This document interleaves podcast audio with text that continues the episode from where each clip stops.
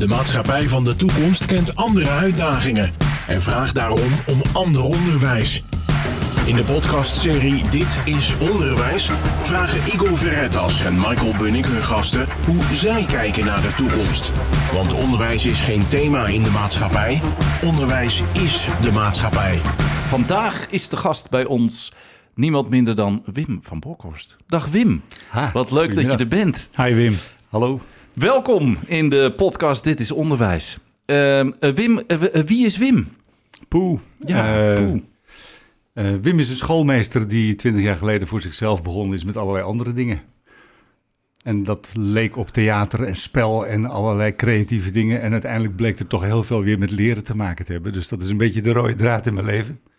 Een echte schoolmeester. Een, school, een Dat echte klinkt schoolmeester. wel echt ja. heel goed nog. Heb je ook nog zo'n speciale schoolmeestertas, Wim? Of Nee, ja, ik heb wel een, een leren tas, maar dat is niet meer het modelletje wat ik vroeger mee had. nee. nee. Oh, echt goed zeg. Wat mooi. Ik ben benieuwd of je je ook nog schoolmeester eh, voelt. Maar dat horen we strakjes wel eh, van je. Hij Dat blijkt misschien wel. Ja, ja, ja. Hij ziet er nog wel een beetje uit als zo'n echte schoolmeester.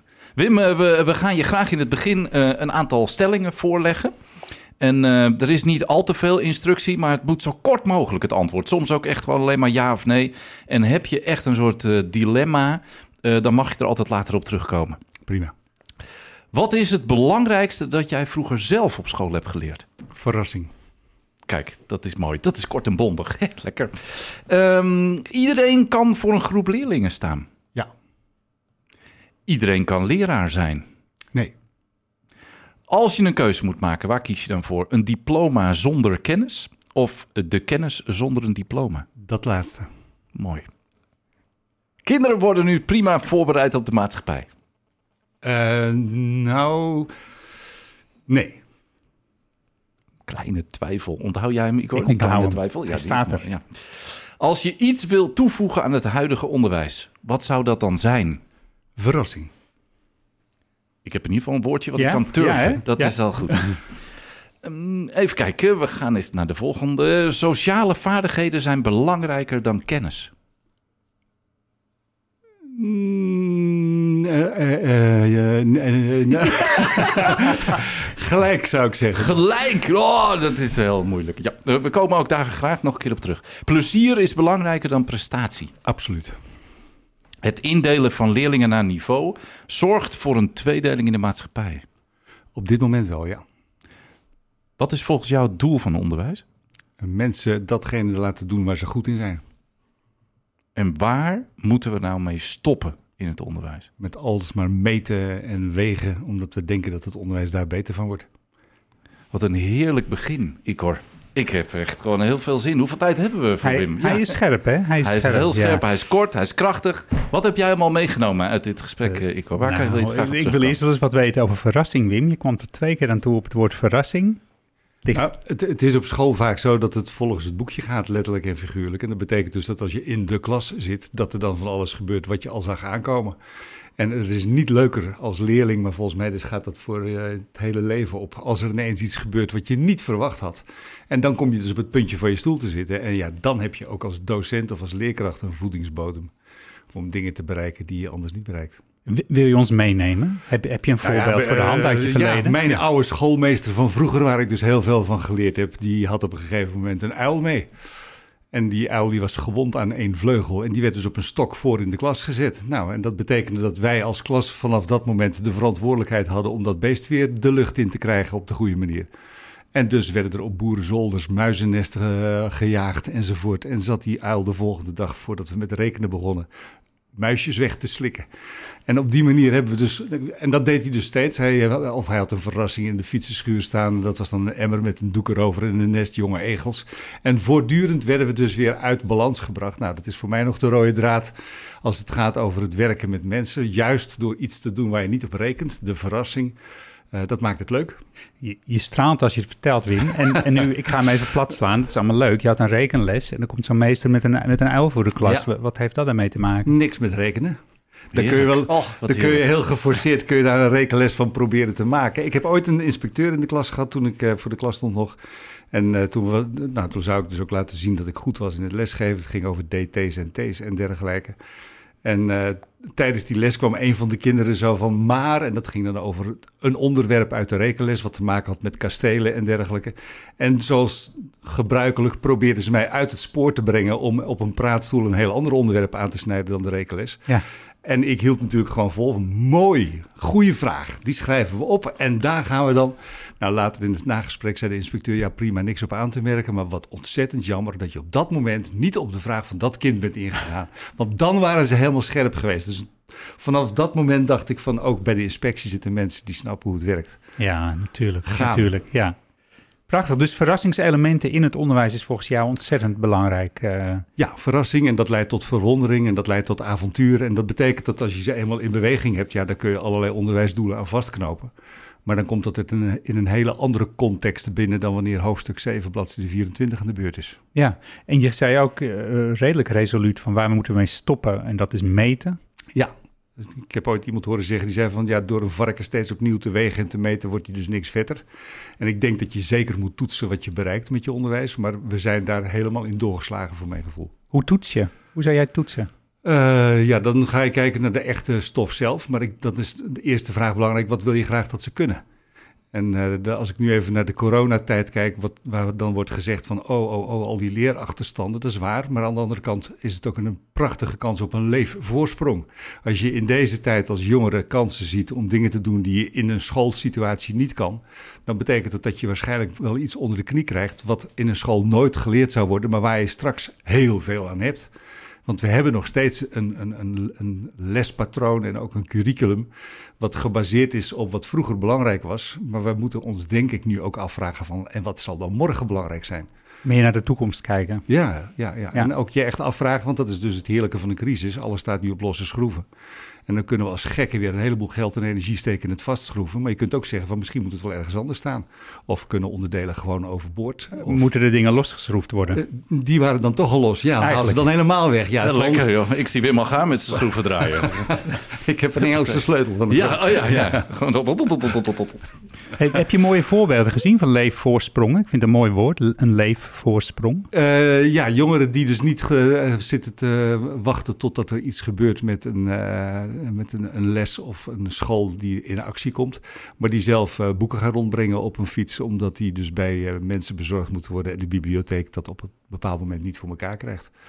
Dat vind ik mooie voorbeelden van ja, dan kun je dus iets anders doen. En als je dat doet, kom je in contact met mensen die eh, dat niet van jou verwacht hadden. En daar heb je een ontmoeting. En dat kan je leven bepalen. Het is ontmoeten en netwerken, hè? Nou, het is, Ja. het is gewoon verrast worden. En dat, dat komt steeds terug. Ik denk dat. eh, ik, ik ben nu sinds 20 jaar zelfstandig ondernemer. Ik zit regelmatig aan tafel met startende ondernemers. Van hoe word ik succesvol? Wat moet ik doen? Netwerken enzovoort. Ik denk dat, eh, dat het zich veel minder laat plannen dan wij vaak denken. Dus we stippelen uit van zo gaat het worden. Daar ga ik op inzetten en dan word ik succesvol. Dat het ook veel meer is van wat er op je pad komt. Dat je dat weet te benutten op het moment dat het er is. En soms komen er wel drie dingen tegelijk op je pad. En als je dan op school al geleerd hebt om daar creatief mee om te gaan. En die drie dingen tot iets nieuws te combineren. Nou, dan wordt het wel heel leuk. Oh, ook te verbinden. ja. Dat is ook twee, creativiteit, heb ik iemand wel eens horen zeggen. Hè? Pak twee dingen die eigenlijk niks met elkaar te maken Ja. Voeg die samen en er ontstaat iets nieuws. Ja, ja, dat is ook een verhalentechniek. Hè? Dus dat je gewoon eh, verschillende losse elementen. En daar eh, is dan de opdracht, maak daar een verhaal van. Het, eh, heerlijk, het, je, je- hij Het gaf staat een- ook allemaal ja. niet in een boekje. Dat vind ik ook wel Nou, lekker. het leven is natuurlijk... Maar dan gaan we... Dat, zo lang hebben we niet. Maar als je kijkt hoe het onderwijs zich ontwikkeld heeft... hebben we natuurlijk... En laat, dat is ook vooruit gegaan. Ik bedoel, toen ik startte voor de klas... was ik God in mijn eigen koninkrijk. De deur ging dicht en je maakte het uit. En het kon voor een kind fantastisch zijn... en het kon een absolute ramp zijn. Omdat je een docent had die helemaal geen docent had moeten zijn. En dat we daarna de deuren opengezet hebben... en dat we die eh, onder eh, controle hebben proberen te krijgen... daar is het beter van geworden. Maar we zijn nu een beetje doorgeslagen naar een industriële, industriële vorm van school zijn, als ik het eh, zo mag persifleren. En je Ja, zei ook ja. van eh, de groep leerlingen kan iedereen voorstaan. Hè? Ja, dat vond ik wel interessant. Ja, maar leraar zijn niet. Wat, wat, Nee, wat, is het verschil? Of hoe zie je dat? Nou, ik vind, eh, je kunt van iedereen iets leren, daar ben ik wel Ja. van overtuigd. Maar leraar is een professie. En dat betekent dus dat je ook gewoon hebt nagedacht. na- In de eerste plaats dat je gereflecteerd hebt op wie ben ik zelf eigenlijk. Dus wat zijn mijn eigen aannames, wat is mijn kader. En relativeren wat jij als persoon aan een kind zou willen brengen. En wat dan je motivatie, nou ja, dat soort dingen. Daarnaast ben je gewoon didactisch en pedagogisch een professional. En zie je dus ook dingen in een kind die een leek niet ziet. En dat heeft een kind gewoon absoluut nodig. Dat er echt iemand staat die verstand heeft van waar die mee bezig is. En die ook ziet van daar is wat nodig, eh, daar moet een etiketje op. En dat, dat is een vak. En dat kan niet iedereen. Nee. En voor zo'n groep staan, dat zou iedereen wel kunnen. Je kunt er sowieso voor gaan staan. Wat Ja, het is- succes dat is, dat ja. moet je dan afwachten. Maar ja, dat kun je maar ook goed, dat kan in ieder geval een verrassing zijn, toch? Ja. Ja, en dan blijkt soms dat zo'n plenaire les tot niks leidt. Maar dat er drie kinderen na afloop een contact leggen waar ze nog jaren plezier van hebben. ja, dus dat is wel heel gaaf. Ook weer om die verbinding te maken weer. Ja. Tussen die professional en die persoon met een verrassing. Over, over eh, verbinding gesproken. Dit is onderwijs, gaat eigenlijk over het verbinden tussen het onderwijs en de maatschappij. Wat, wat zie je daarvan eh, binnen de stad, binnen de streek? Eh, binnen de stad zie je een tendens nu dat het belangrijker gevonden wordt. Alleen dan is het nog wel een uitdaging om ook echt eh, de kaders te gaan veranderen. Dus nu is het vaak van we hebben een project en in het kader van dat project gaan we ergens op excursie. En dan is daar vaak al een programma en als je pech hebt een vragenboekje of een soort speurtocht. Eh, of er komt iemand in de klas die iets vertelt voor een bepaalde les, wat is afgebakend. Maar om het veel meer open te durven gooien, en dat, dat zou nu heel goed kunnen. Dat is weer zo'n kans dat je zegt van, nou ja, dit groepje kinderen gaat vandaag niet naar school. Die gaan naar de molen in Schermerhorn, want daar wordt op, op dit Ja. moment iets gedaan met nieuwe wieken. Die gaan, dat, eh, die gaan daar verslag van maken, die sturen filmpjes op, die loggen in, vertellen daarvan. En leren dus andere dingen dan de rest van de klas. Maar dat is niet erg, want dat is juist eh, het veelvoudige waar je dan eh, rijk van kunt worden als kind. Ze zoeken daar verbinding en ze, en ze brengen ook die kennis weer de klas in. Ja, en dan heb je dus inderdaad over kennis. Je hebt het ook over de vaardigheden om met mensen te praten, om de essentie van een verhaal op te pakken, om het over te dragen. Maar ook vooral die houding van, ook in zo'n molen ga je mensen tegenkomen waar een wereld achter zit die je niet, eh, die je niet snapt als je dat nooit ge- gedaan hebt. Toen ik ooit voor toen ik ooit, toen ik voor mezelf.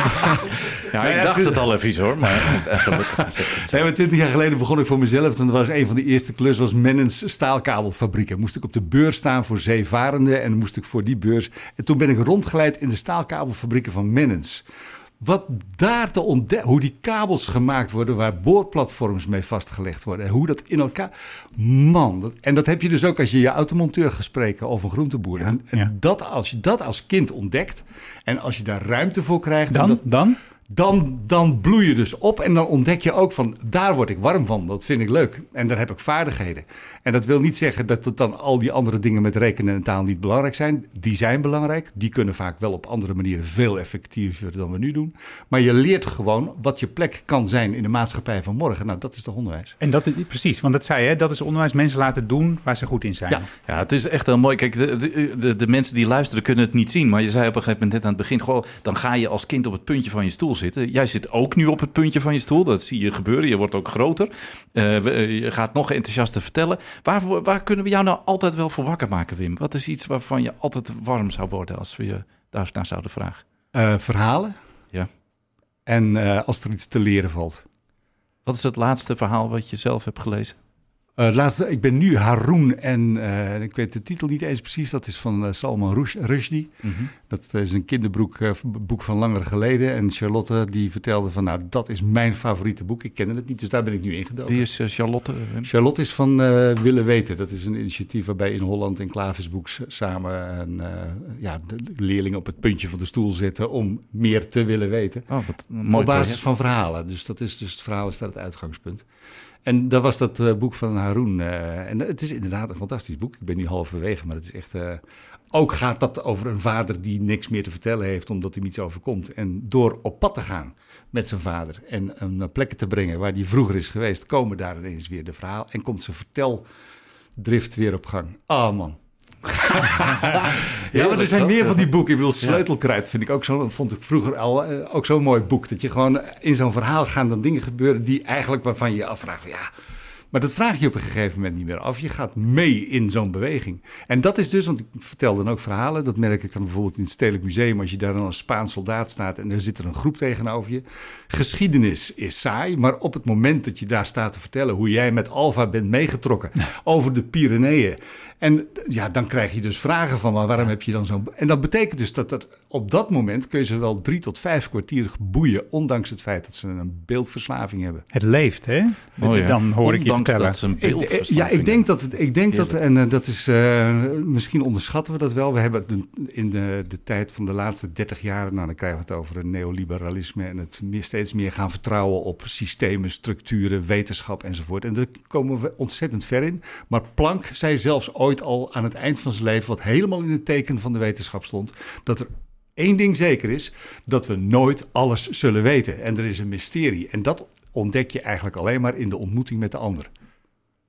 Wat, wat een mooie loop. Wie was Ja, Planck prachtig. overigens? Wie Van was die- Planck? Is, een- dat is een wetenschapper eh, van de vorige, twee eeuwen gel- geleden, al, als ik het wel heb. Ah, Oké, wat goed. Ja, We leren al sowieso, wij leren ook een hoop van Ja, en als we het niet weten, En- zoeken we het op. En Wim, je zei net iets over willen weten en Klavus. eh, Voor de mensen die dat niet weten, wat, wat zijn dat voor organisaties? Of Nou, er zijn meerdere initiatieven op dit moment waarbij het erom gaat van hoe kunnen we dat onderwijs openbreken naar de maatschappij toe. En eh, daar is Sax dus mee bezig. Eh, daar is eh, in Holland nu mee begonnen en daar is Klavis mee begonnen. En die hebben een contract af, of een plan afgesproken van we willen weten. En dat zijn avonturen waarbij kinderen aan de slag gaan op basis van een boek. Eén dag in het Hoge Huis op avontuur in het teken van, het, van de hoofdpersonen. Maar voor de docenten die creatief en ondernemend zijn, zes weken vooraf onderwijs met sterrenkijken en met bezoeken aan banken en met sluiptochten in donkere kelders, waar ook allemaal leerstof in verborgen zit. En ja, je moet het gewoon ervaren Gaaf om zeg. het te Ja. kunnen. Ja. Ja, super cool, hè? Ja, ja. Het gebeurt gewoon in de Alkmaarse binnenstad. In dat Ja, mooie oude Er huis- gebeurt eh, hoge- zoveel. Want dat Ja. is dus, dat we- en dat is dus ook een ding dat we dat met elkaar verbinden. Want we weten vaak ook helemaal niet wat een ander uitvreet. Nee. En ik denk dat daar ook de kracht ligt van de techniek die we nu hebben. Dat we dat op een of andere manier voor elkaar. dat We zijn bezig met de werkplaats van het leren, zullen we dat noemen. Mhm. Waar we eigenlijk alles bij elkaar brengen wat met leren te maken heeft. En dat je bij wijze van spreken op thema elke gepensioneerde, elke professional, elk bedrijf kunt vinden die daar iets over te leren heeft.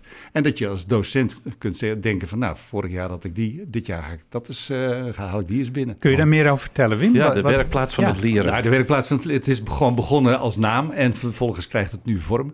Eh, we, ons visioen is dat we straks een fysieke ruimte hebben. En we denken aan de drukkerij, waar straks een broedplaats is met eh, techniek en met eh, theater en met tuinieren. Dat zijn de oude en Noord-Hollands Dagblad Ja, drukkerijen, is de- doel je op. Ja, precies. En dat is dus omdat er op die plek al heel veel gebeurt, zou dat ook een hele mooie plek kunnen Ja. zijn om werkplaats van het leren te maken.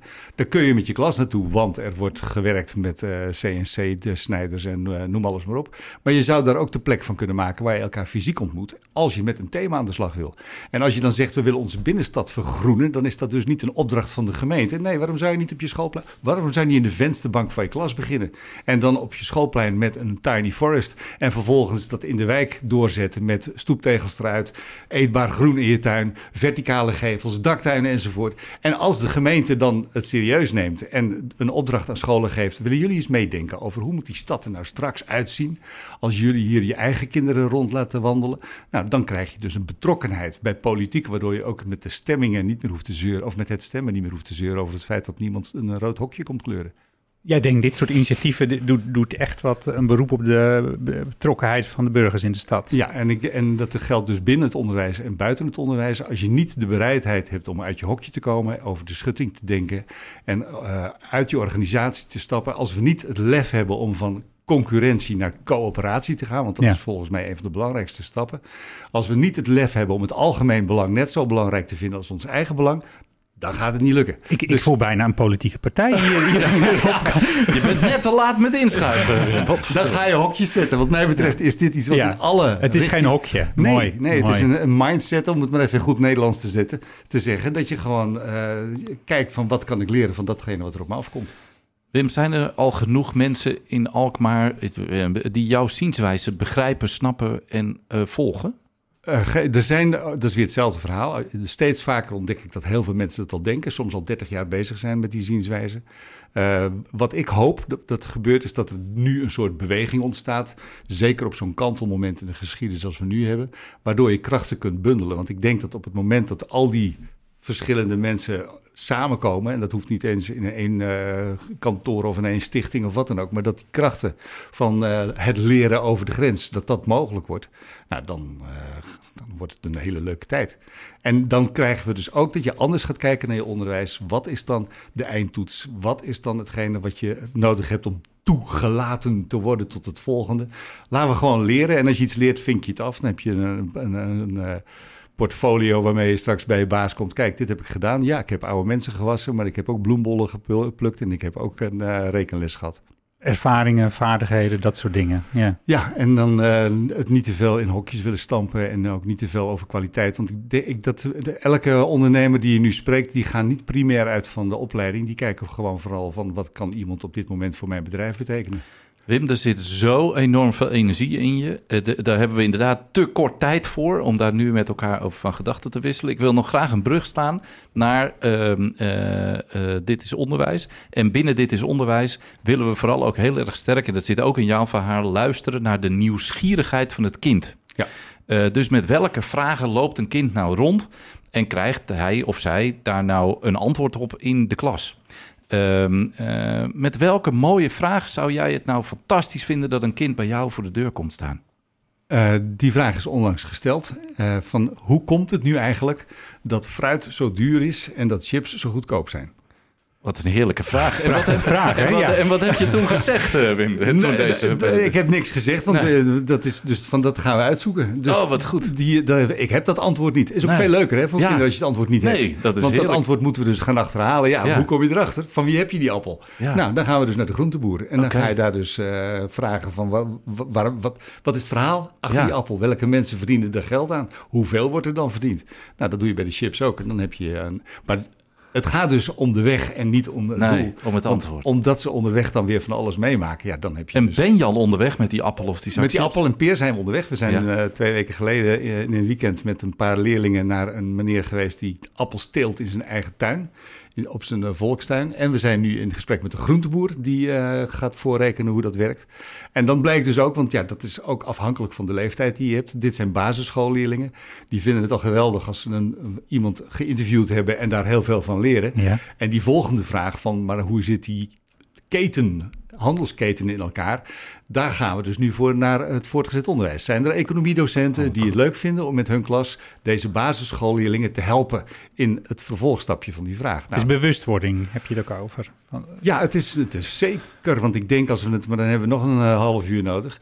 Ik denk zeker dat als je kijkt naar uh, de rol van onze economie, dus wat we belangrijk vinden, hoe we betaald worden, wat ons salaris is, op wat voor manier we uh, voor het laagste prijs gaan en daarmee enorm veel uithollen. Uh, dat het bewustzijn daarvan heel belangrijk is. De tovermunt is daar dan zo'n voorbeeld van. Een tover... Ja, ja, hij tovert uiteindelijk nog een tovermunt tevoorschijn. Nou ja, dat je dus dat met we tel, alles wisten. Je staat daar met je euro voor zo'n plank en dan kun je dus kiezen voor een reepje. Maar als jij dat reepje pakt, is er een lege plek. En dan komt er dus iemand in beweging vanuit het vakkenvullersgebied. En dan gaat er een vrachtwagen vanuit het distributiecentrum. En dan kom je ergens in de binnenlanden van China vanwege de pinda's die in dat reepje zitten. Geef je die euro niet uit, dan staat die hele keten dus in feite stil. Je kunt ook een zakje erop. Hele andere keten. En ik denk dat als je naar de grote problemen van nu kijkt, is het handelingsperspectief soms verlammend. Van hoe kunnen we daar nou nog iets aan doen? Nou, met het overmunt. Want elke beslissing, elke euro die je elke dag uitgeeft, is een keuzemoment waarop jij bepaalt wat je in beweging zet. En daar begin je mee met kinderen en uiteindelijk leren ze het ook aan hun ouders. Dat is, dat is ja, fantastisch. het is echt werkt. fantastisch om te zien hoe dat al werkt. Wim is al een keer op een van de scholen waar ik ook actief ben geweest met die munt. Ja, het is fantastisch mooi om te zien dat dat iets losmaakt. Ja, en het leuke is dat als je dat dan ook wil doen, dan gaat het dus weer anders. En ik denk dat we dat als docenten en als uh, opvoeders ook uh, moeten koesteren. Dat dat inderdaad anders gaat en niet minder waardevol is. Nee, Nee, ik, ik hoor over ja. verrassen, ik ja. hoor over ontmoeten, ja. over verbinden. Zeker. Over bewustwording. En over een bak met enthousiasme. Op het puntje van je stoel. Ik vind het een mooie samenvatting. Wim, we, we, we, willen in deze hele serie met uh, Dit is Onderwijs... zoveel mogelijk mensen die nou, maar een klein beetje op jou lijken... hier aan tafel uh, hebben zitten. Is er nou iemand in jouw netwerk waarvan jij zegt... oh, dat is een leuke man, een leuke vrouw of een leuk persoon... Uh, die hier echt aan tafel zou moeten aanschuiven ja. Ja, meerdere. Een heleboel. Ja. Roep er eens eentje. nou, een, die nu in me oplopt is. Waardijk. Waardijk. Ja, de schoenenman. In de, de schoenenman. Oh, wat interessant. En, waarom deze meneer Waardijk? Omdat hij dus een eh, self-made zakenman, dus die een familiebedrijf, wat er een aantal jaren door vuurwerk is afgefikt, eh, Ja. die eh, ontdekt heeft dat een schoentje wat daar is opgegraven een enorme historie blootlegt. Dus met één zo'n. En hoe hij in de samenleving en in de economie zijn weg zoekt, dat vind ik een eh, inspirerend iemand voor eh, ons hele bedrijfsleven. Prachtig. Heeft ook zijn hele winkel getransformeerd. Ja. Want je kan ook wat eten Ja, ineens bij ja, ja. Nou, dat is dus iemand Oh, die wat gewoon over de hekjes denkt En doet. En En, doet. Ook, ook in zo'n crisistijd zijn personeel niet laat vallen. Want dat zie je dus ook. Het snelle geld gaat in een crisis. Ja, dan wordt het, wordt het het eerst bezuinigd op de menselijke. En dat, de, me- en dat is dus heel winstgevend in geld op de korte termijn. Maar daar bouw je geen samenleving mee. Nee, En doet hij wel. doet hij Prachtig wel. voorstel, Wim. Wat een prachtig voorstel. Dank je wel. We gaan, we gaan meneer Waardijk bellen. Wim, dank je wel voor vandaag. Dank je Mooi. wel. Bedankt voor de gelegenheid. Dit was Dit is Onderwijs. Een podcast waarin we proberen een verbinding te maken tussen het onderwijs en de wereld van morgen. En die van de dag daarna. Dit is Onderwijs is een samenwerking tussen SAX en Streekstad Centraal.